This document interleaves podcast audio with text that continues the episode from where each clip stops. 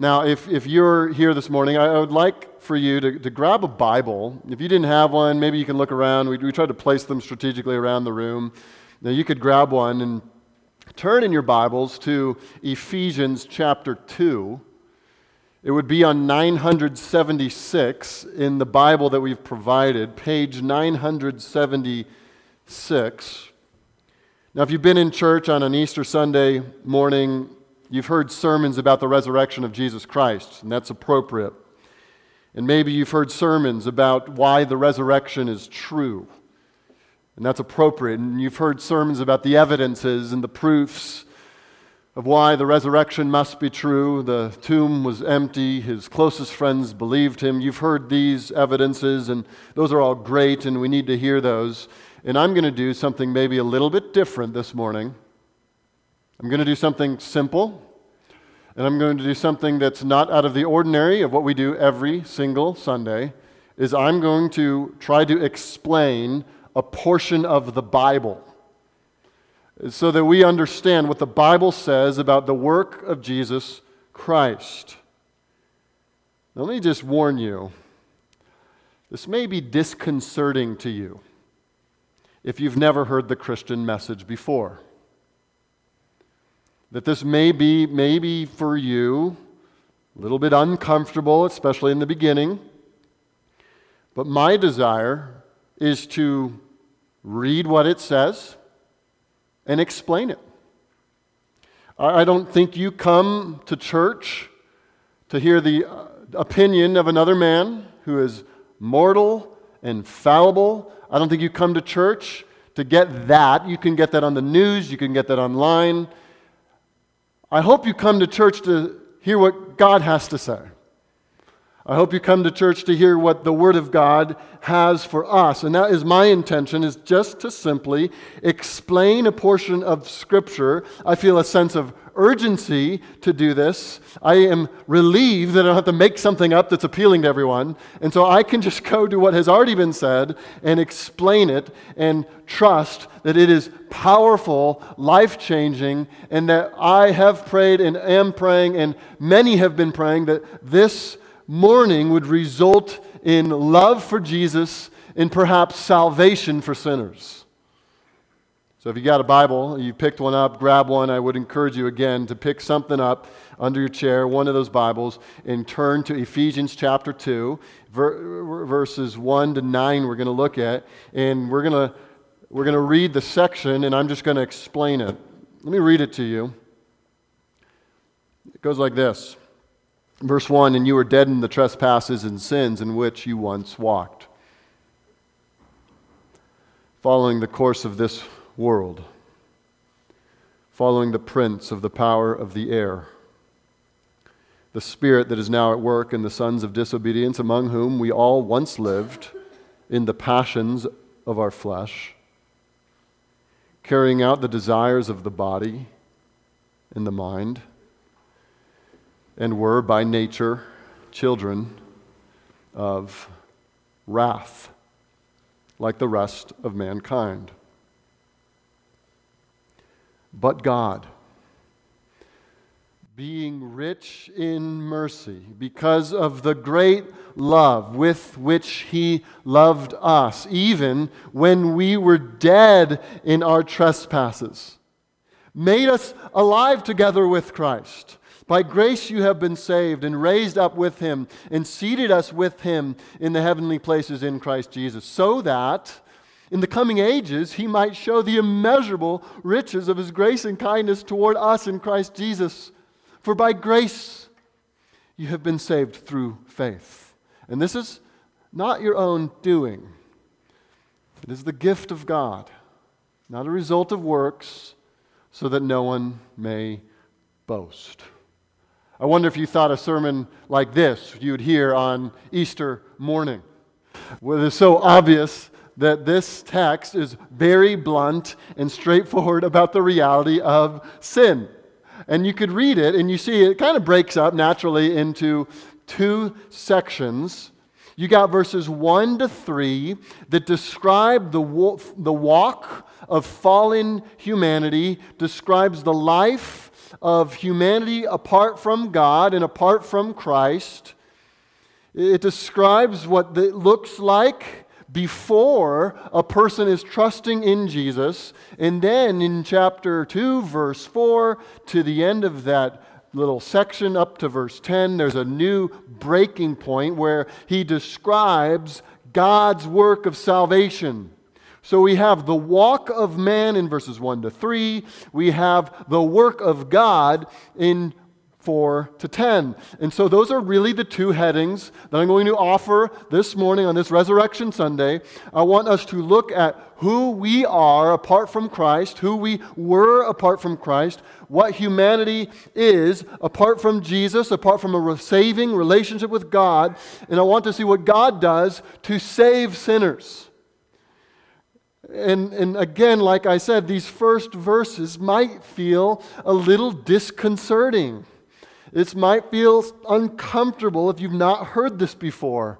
And let me tell you that to get to the really good stuff, the joyful celebration that Christians have been celebrating for millennia, you actually have to go through the dark section of 1 through 3 in chapter 2. Let's look at verse 1, where we first are going to talk about the walk of man.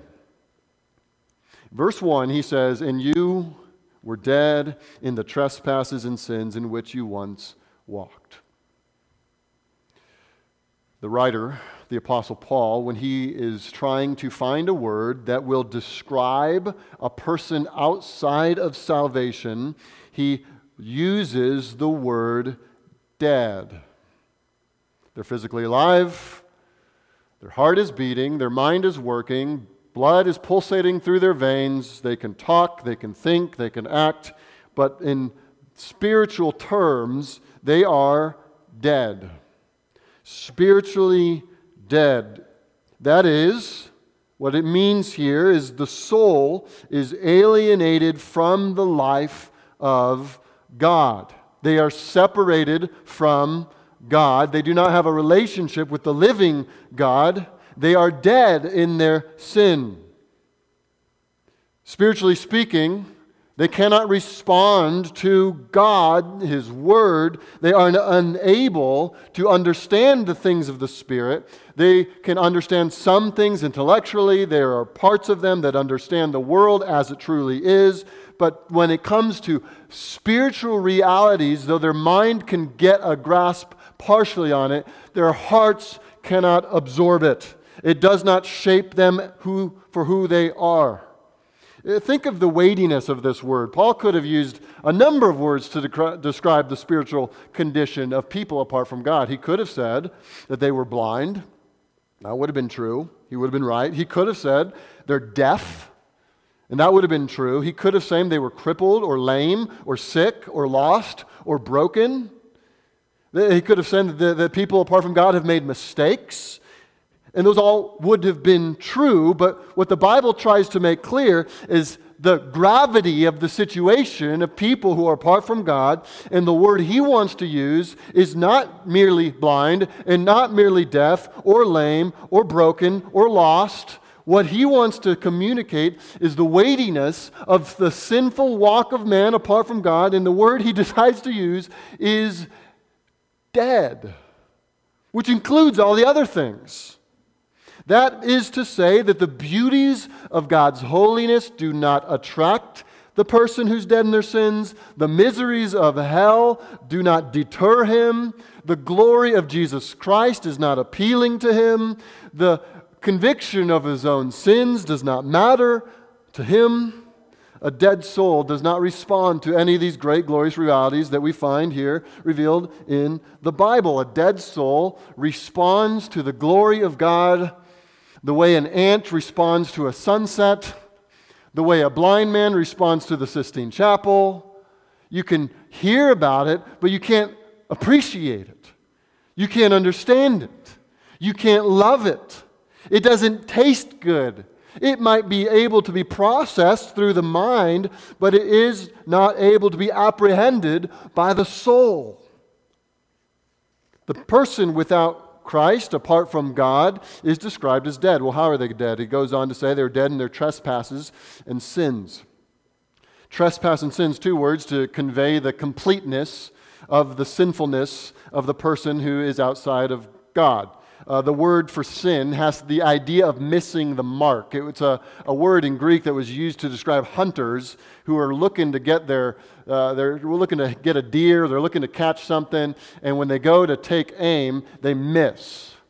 In what he's describing, what the word sin means is that God has given us an arrow and a target that we need to hit, and he is describing our sinful nature as that being which we go in the opposite direction that God has wanted us to do, uh, to go in.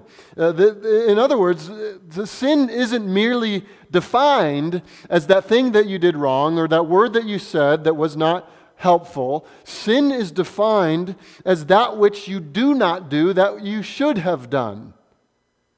Romans 3:23. All have sinned and fall short of the glory of God. Do you see the definition of sin there? The, the, the center or the core of sinfulness is that God created us for Him, to worship Him, to enjoy Him.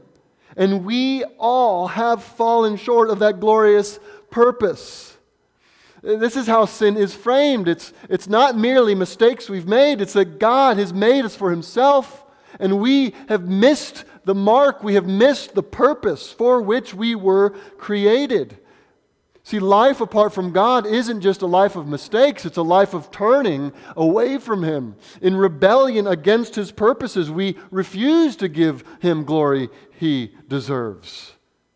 And though there are people who are, in some sense, better than others, there are good people who try to do good things, no one can do all that God has required us to do.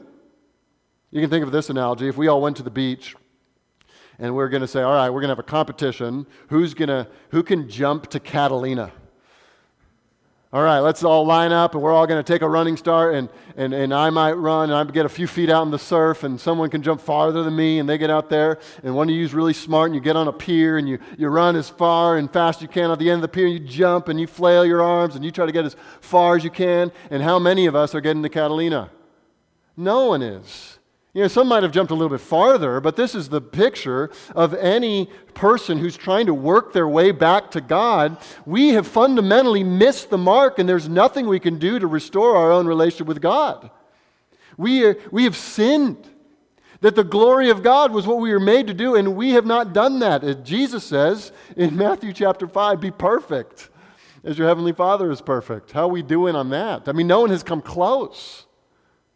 So he's describing who we are apart from God before Christ saved us, dead in our trespasses and sins. We have missed the mark. We walk in sin, always falling short of the perfect standard that God has given to all his people.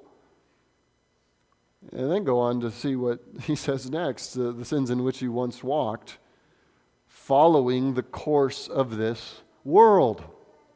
Dead fish don't swim upstream, and spiritually dead souls don't fight against the course of this world. They're going with the course of this world, they're following the course of this world. Uh, the, the idea of the course of this world is this idea of the spirit of the age, the fads, the things that are popular in culture, the things that everybody else is valuing, you value. That's what it means to go with the course of the world. You don't stand the tide against the course of the world, standing on the solid ground of objective truth. What you actually do is just go with wherever culture goes. You follow the course of the world. The German word for this is the zeitgeist the, the, the feeling that this, this age gives us. We just go in with it. What this culture values, we value. What this culture does, we do. That's what it means to follow the course of the world. Spiritually dead people don't have any life in them to walk against the culture, to walk in the truth, and so they're going against the course of the world. Or, sorry, they're going against the course of God, they're following the course of the world. And listen, though, Paul doesn't stop here. It gets worse before it gets better. They're not only following the course of this world, do you see it right there in your Bibles? Following now a, a person, the prince of the power of the air. That's what the verse says. The prince of the power of the air. Who's that? That's another way of talking about the devil. It's another way of talking about Satan himself. That behind the course of this world, there's a mastermind, there's an operator behind the scenes, setting the agenda, setting those trends, setting those fads, uh, promoting ideologies, and these things are not morally neutral. The world and the, the direction of the world and the current of the world are not morally neutral. Behind those ideas, behind those worldviews, behind those ideologies is an evil enemy against people who wants to see them damned. That's what this is saying, that behind them, behind the ideologies, is the prince of the power of the air. And that word power indicates a measure of authority, a measure of strength that he has, of influence. And this is the condition of fallen man. They are dead in their trespasses and sins. They cannot understand and appreciate God the way He was meant to be understood and appreciated. They're walking this way. They're, they're in this current of the world. Little do they know as they follow along, they're following the Pied Piper Satan.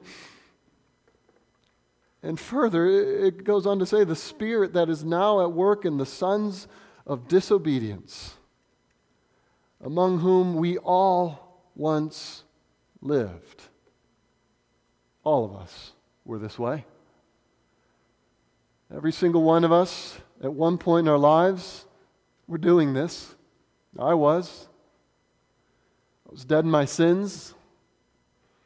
I was loving my sin. I was following the course of the world. I was following, I didn't know it, I was following Satan the spirit that was at work in the sons of disobedience. We all live this way. Look at what it says in the passions, passions of our flesh, carrying out the desires of the body and the mind. See, we, we couldn't say, the devil made me do it. Why? Because these were our passions too. We were just living according to our passions. And our passions were not to love God. They were not to worship Him. They were not to glorify Him the way He created us to. It was just to do our own thing. And we didn't know it, but what was going on is that we were following the devil into eternal destruction. We were following our desires, our body's desires, our mind's desires. This is the condition of fallen man. We are against God. We are not following his directions. We do not like his law. We do not want to follow him because we've got another master who will lead us away from God.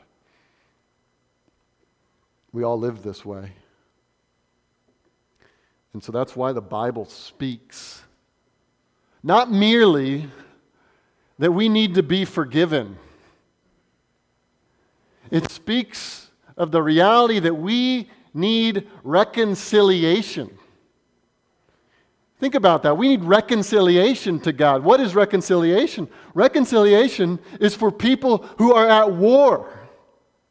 Reconciliation is for people who are at odds. And listen, this is what the Bible says. You may not have expected to hear this on an Easter Sunday morning, but this is what the Bible says that those who are outside of Christ are at odds with God, enemies of God. This is what James chapter 4 verse 4 says, whoever wishes to be a friend of the world makes himself an enemy of God. That's what it says. And that if you have gone down this course into this current following your own passions, your own desires, your own dreams, your own ambitions, unwittingly you have been following the course of the world which would lead you into following Satan. I want to ask you, who are you following?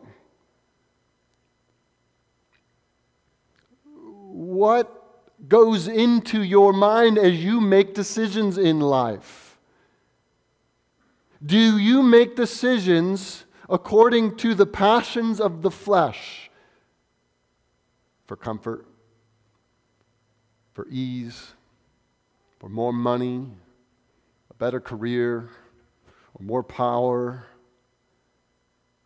because this is what dead people do, spiritually speaking. They just go for the easiest path, the path of least resistance, following the course of the world. They do not understand the danger they're in as they go in that direction. They are captive three times over. They are enamored by the world. They are addicted to the flesh. They want from the world that which only God can give. And this is who I was, and this is who you were apart from Christ.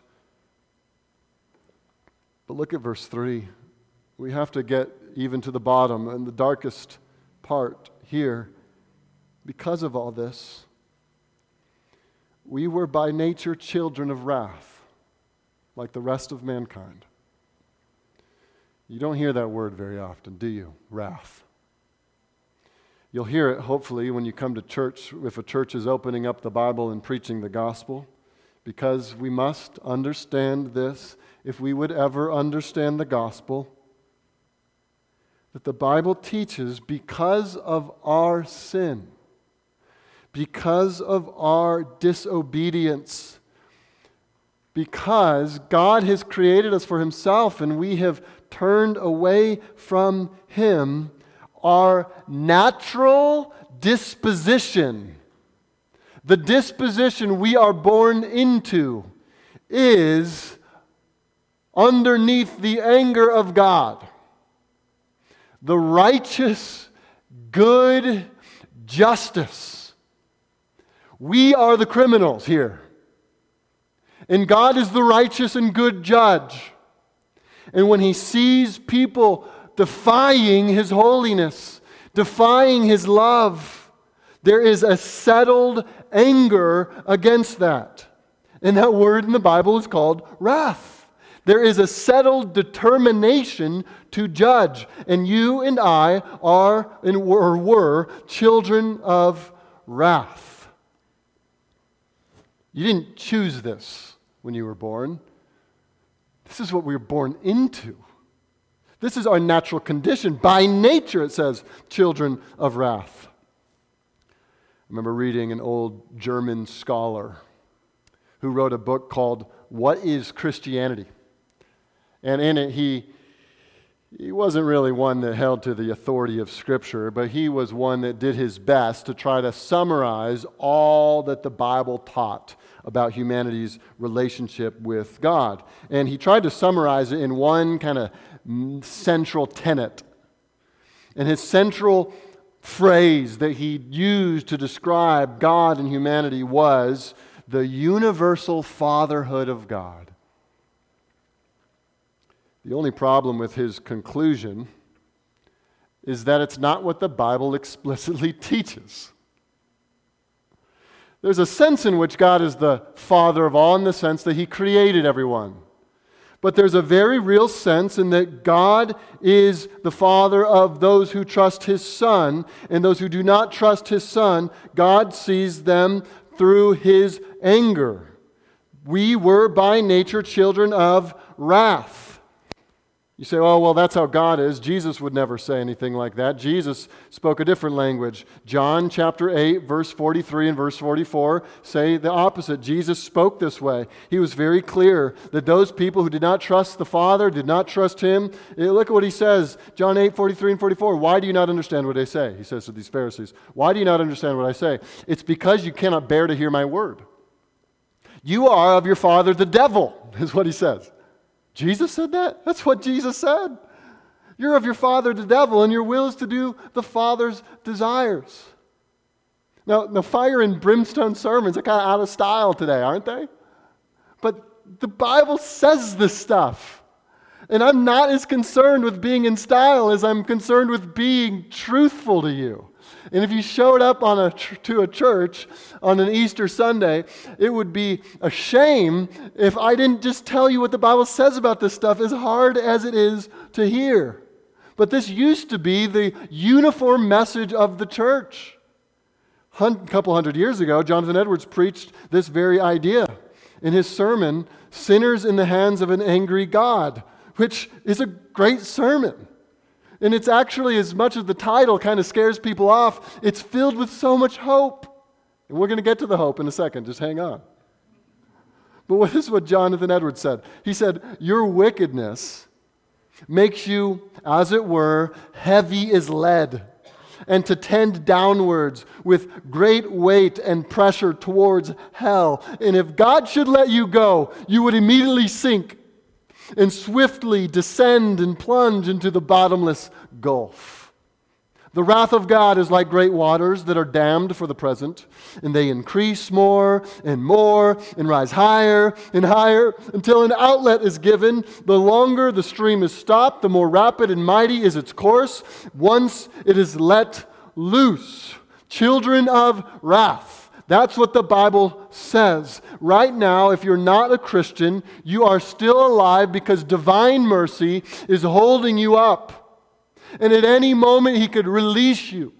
He could let you go, and you would sink into eternity without a Savior. That could happen. That's what the Bible teaches. And it might be that you came in this morning and you're not a Christian and you haven't trusted Christ. Could it be you that this very morning it is God who's keeping you alive by keeping the beating of your heart going and the breath in your lungs but if he were to decide to take your life, you would be lost. You would be lost eternally. And the Bible's saying that this is the condition of every person. I would have perished if I died before Christ saved me. I would have died in my sins. I would have been punished eternally. I would have awoken the moment after I passed into an eternal hell. That's true. That's what the Bible says. And I want to ask you what would happen to you if you were to die tonight? What would happen? It used to be that churches would have cemeteries built right next to where they gathered that you could walk out from hearing a sermon and see a bunch of graves. You've maybe been to some of those old cemeteries. Go to New England, you'll see them spotting the landscape. We don't like to be reminded of death anymore, so no one does that. The church did that so we would be reminded of the brevity of life and the finality of death. But we are a culture that has tried in every possible way to banish the thought of death. We're, we're scared to death of death. We don't want to talk about death. We don't want to bring it up. You will be accused of being morbid if you do. But come on. We're all going to die, right? Let's not deny it anymore. This is true. And what will happen when you do? Do you have a Savior? Are you under the wrath of God still?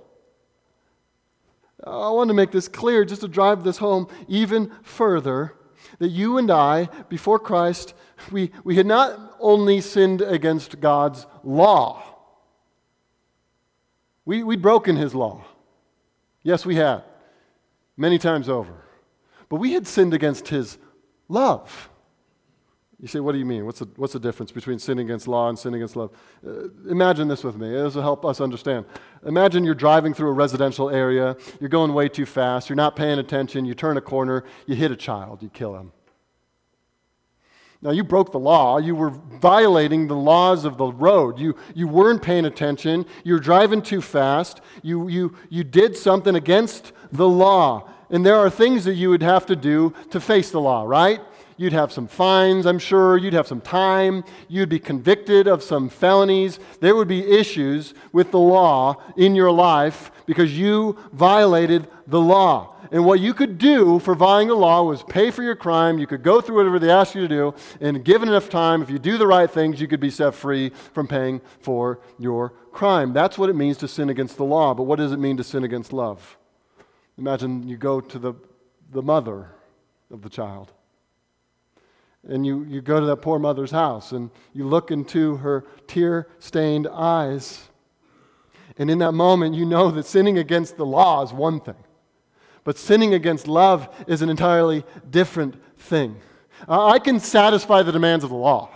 I can go through whatever regimen you want me to go through to get my license back, to get out of prison, to pay whatever fine. I can do that. But I can't do anything to fix my relationship with that mother. She's broken over this. I can't bring the child back to life. I can't work for it. I can't pay her amount of money. I can't do anything if I've sinned against love. There's only one way that the chasm is fixed between me and the one I've sinned against in that way. There's only one way that that chasm is breached, that the relationship is fixed. It's this that she voluntarily reaches out to me and says, I forgive you. I'll show you mercy. You're forgiven. That's the only way. Friends, that is the only way we could ever be reconciled to God. Listen, we are dead in our sins apart from Him. We're following the enemy. We are going our own way. We're passionate about our sin. There is one way that we could be reconciled to God, and that's if God would reach down into this fallen creation and offer us a hand of mercy. This is the gospel. He has done just that. Look at verse 4. But God. I don't know if there are two words more glorious than this. Having lived in verses 1 to 3, having felt the condemnation on my life, to hear now these sweet words that's like, like the dawn after a long, dark, cold night. But God, being rich in mercy, because of the great love with which He loved us, even when we were dead in our trespasses and sins, made us alive together with Christ. By grace you have been saved. This is the second heading of the sermon. If you want to take notes, this is the work of God. The hero intervenes. God does that which we could never do for ourselves. He fixes the relationship through His Son, Jesus Christ. We were hell bound, death walking, God hating, Satan following, wrath deserving rebels, but God. We couldn't save ourselves, but God. We were in the current of the world, but God. We were enslaved and addicted to our own sins, but God. Salvation is entirely an act of God's grace. He gives it freely to anyone who trusts Him. You say, okay, what in the world would motivate God to be so kind to such enemies? You see, it's right there. But God being rich in mercy. God is rich in mercy. He's rich in mercy. Well, why is he rich in mercy? Well, it goes on to say, He's rich in mercy. You see right there? Because of the great love with which He loved us.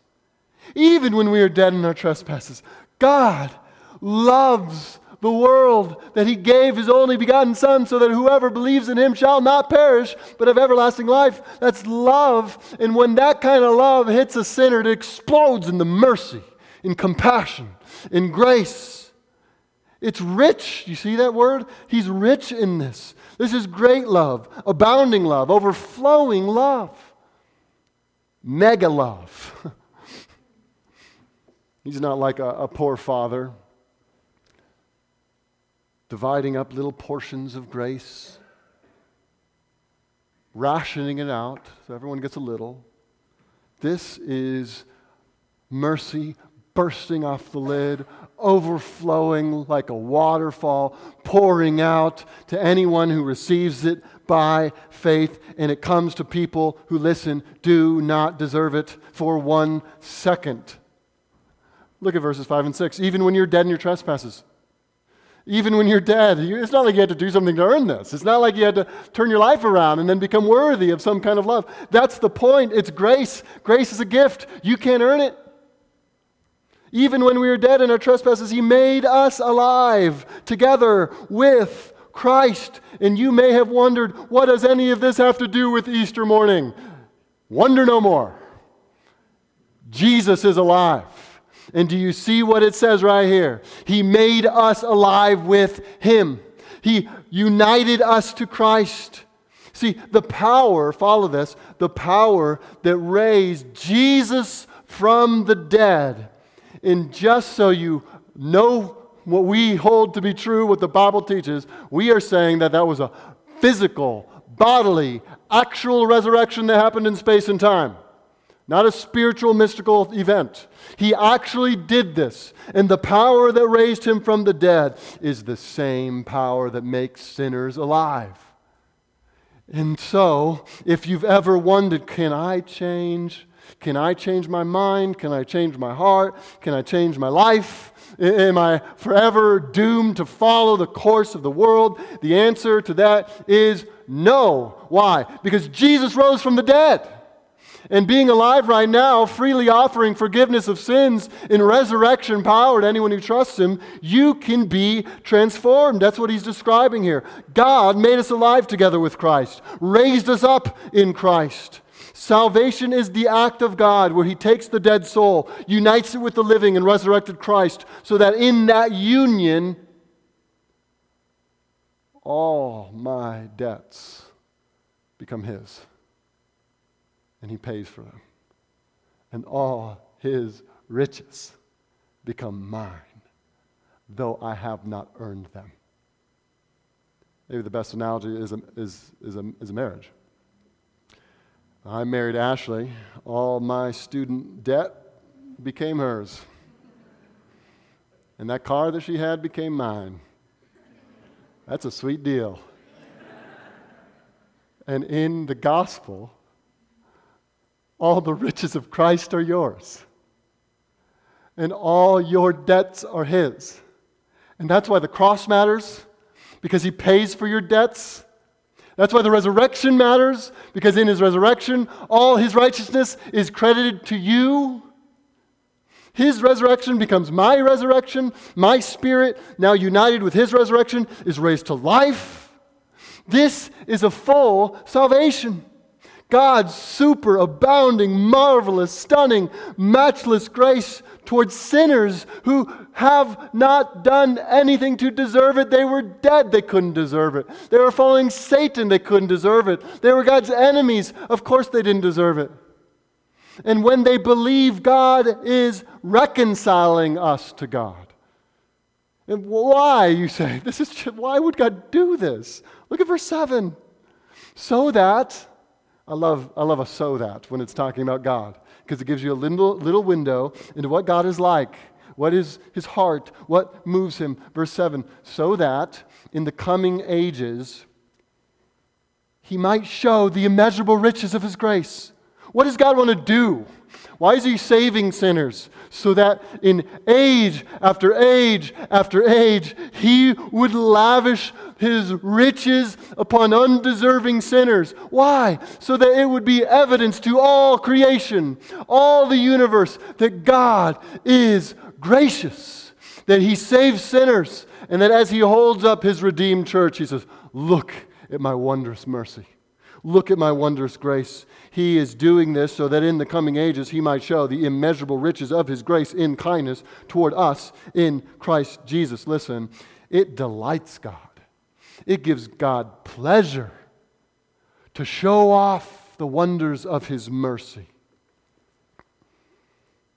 to people who don't deserve it.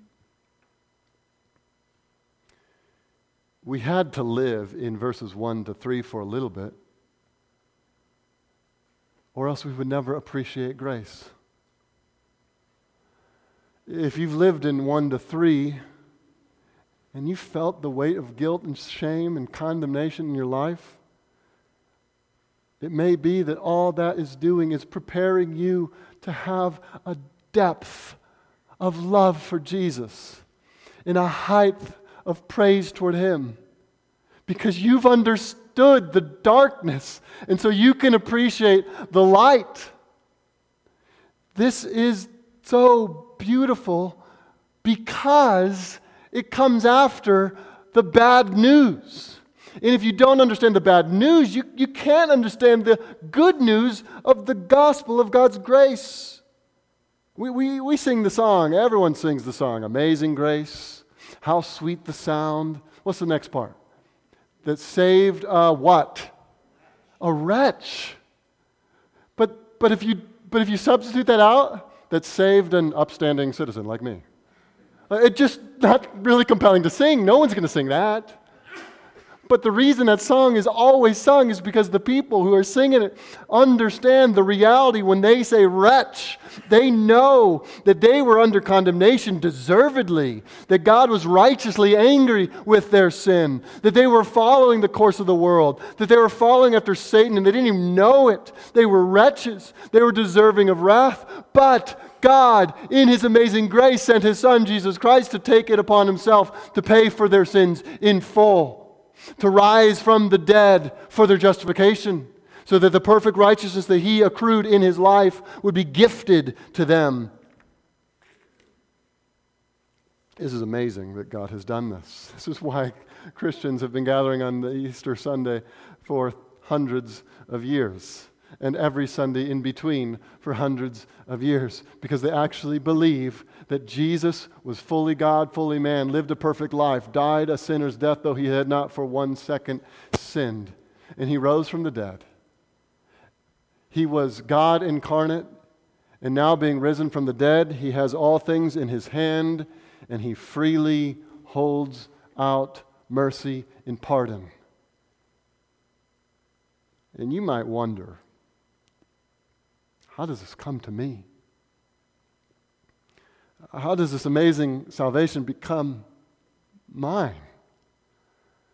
Could I ever know if I'm right with God?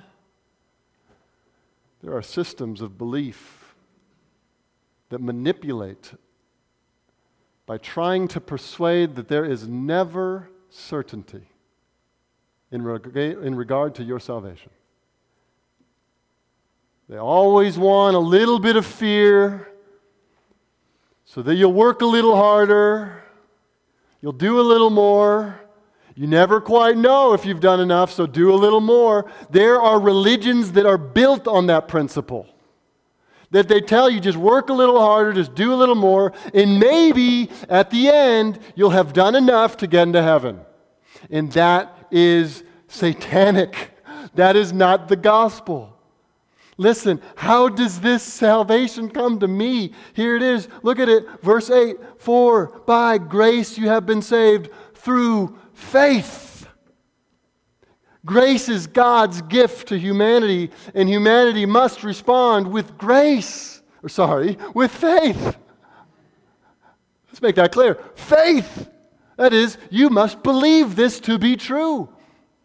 It's not that you work harder and try to earn it. It's not that you do a little more, show up to church a little more, do a little more disciplined study of the Bible. No, it's, it's believe this. And if you actually believe this, your life just gets transformed. Look at what it says next. And this is not of your own doing, it's the gift of God, not a result of work, so that no one may boast. No one who's ever come to faith in Christ really can boast in their salvation. They just can't do it because it's all grace. You don't boast if you were following Satan. You don't boast if you're dead in your sin and the divine hand of grace reached out, made you alive, and united with Christ in his resurrection. You don't boast. How does this salvation come to you? By faith alone. Apart from any works of the law, apart from the merit that you can accrue in your life, apart from your religious discipline, apart from whatever religious upbringing you have had, apart from any efforts to make yourself better before a holy God. God is so holy that all of your efforts are jumping off the pier trying to get to Catalina. You will not get there. It is only grace. And all you can do to get it is believe it. If you're, if you're not a Christian,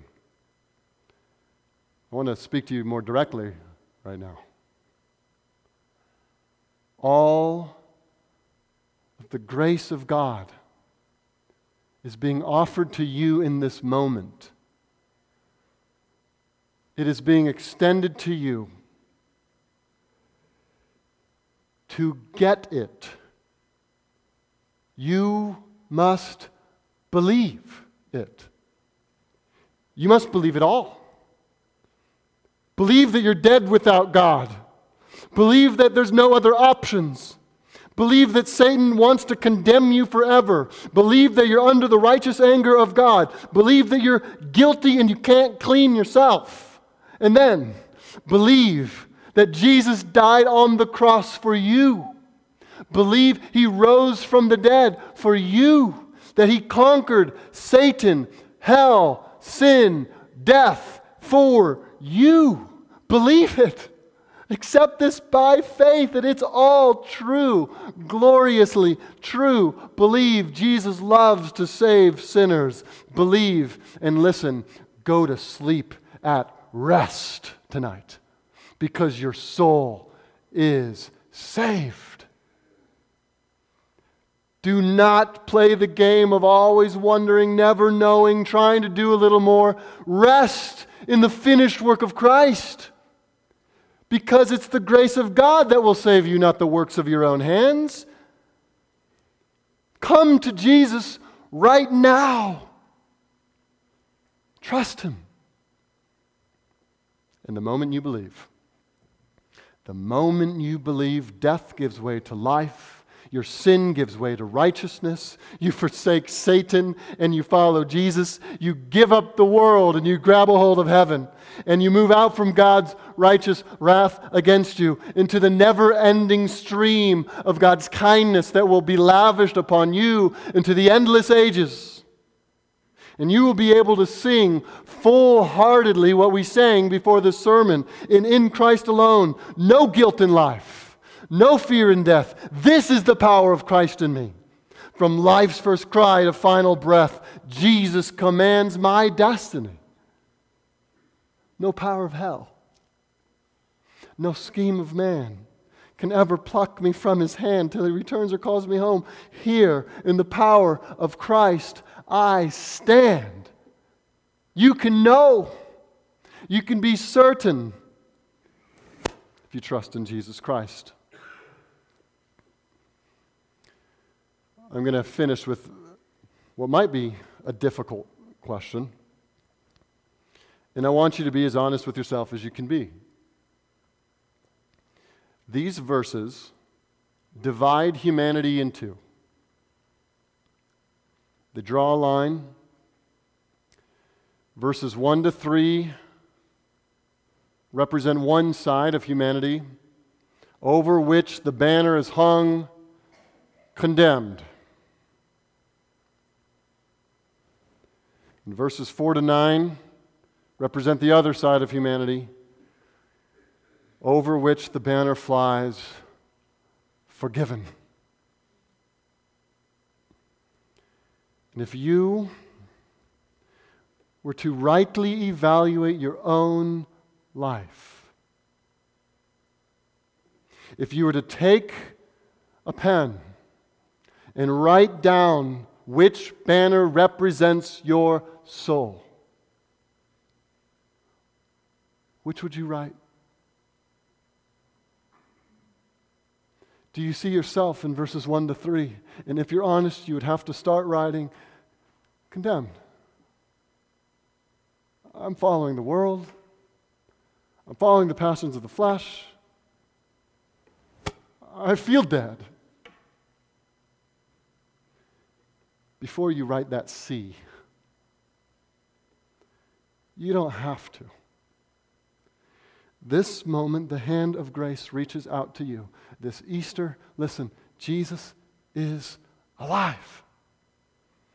He has been saving people for hundreds of years, and he will continue saving this very morning around the globe as his message is proclaimed. And before you consider yourself condemned, Jesus is alive. He has paid sin's penalty. He has risen from the dead, and he right now freely offers all of salvation, all of his righteousness, all of forgiveness of sins out to you. And what must you do?